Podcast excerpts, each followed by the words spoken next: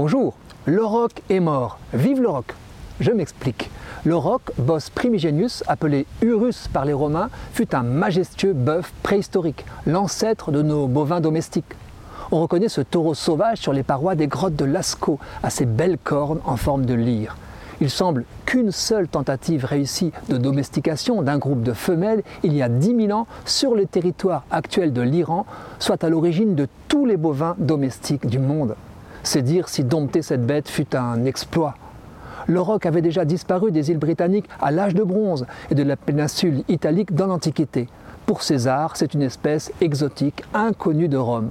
L'empereur qui juge ces taureaux impossibles à apprivoiser, même jeunes, loue leur force et leur vélocité. Il poursuit rien de ce qu'ils aperçoivent, hommes ou bêtes, ne leur échappe, et de décrire la chasse intrépide qu'en font les barbares et les trophées qu'ils rapportent. Au contraire du mammouth, le roc a survécu en Europe pendant une bonne partie de la période historique, l'antagonie de l'espèce à laquelle nous devons donc nos bœufs et nos vaches, leur lait et leur fromage.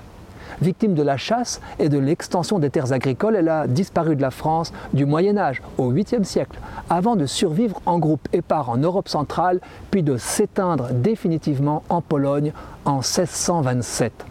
Définitivement, l'adverbe est contesté. En principe, on ne revient jamais en arrière, mais l'homme adore les défis. En 1930, deux zoologistes allemands, les frères Eck, clament avoir ressuscité l'auroch à force de croiser des bovidés ressemblant aux chairs disparues. Leur but, remonter à la bête sauvage en défaisant ce qu'avait fait la domestication. Le résultat, certes ressemblant, n'a ni les cornes ni la taille de l'authentique auroch, près de 2 mètres au garrot pour les mâles.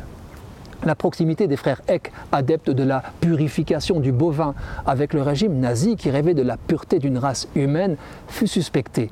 Si vous croisez quelques spécimens dans un parc zoologique, voire une prairie d'élevage, il s'agira d'aurochs reconstitués qui n'ont pas l'ADN de leurs ancêtres. Mais les essais se perfectionnent. Pour leurs auteurs, l'auroch a encore de l'avenir pour deux raisons. D'abord, une nouvelle théorie écarte l'idée que l'Europe ne fut avant son défrichage qu'une forêt primitive. On décrit désormais un paysage mosaïque, largement façonné par l'énorme bovin, seul capable d'empêcher la pousse des arbres et des buissons sur son territoire. Humble constat pour l'homme, un animal sauvage peut aussi générer un paysage. Ensuite, l'agriculture abandonne aujourd'hui de vastes surfaces. Certains tablent donc sur la réintroduction de l'auroch pour retrouver des prairies permanentes. Mais il reste une question. Peut-on prétendre, pour conserver un territoire, faire renaître les bêtes d'antan au prix d'une artificialisation du vivant?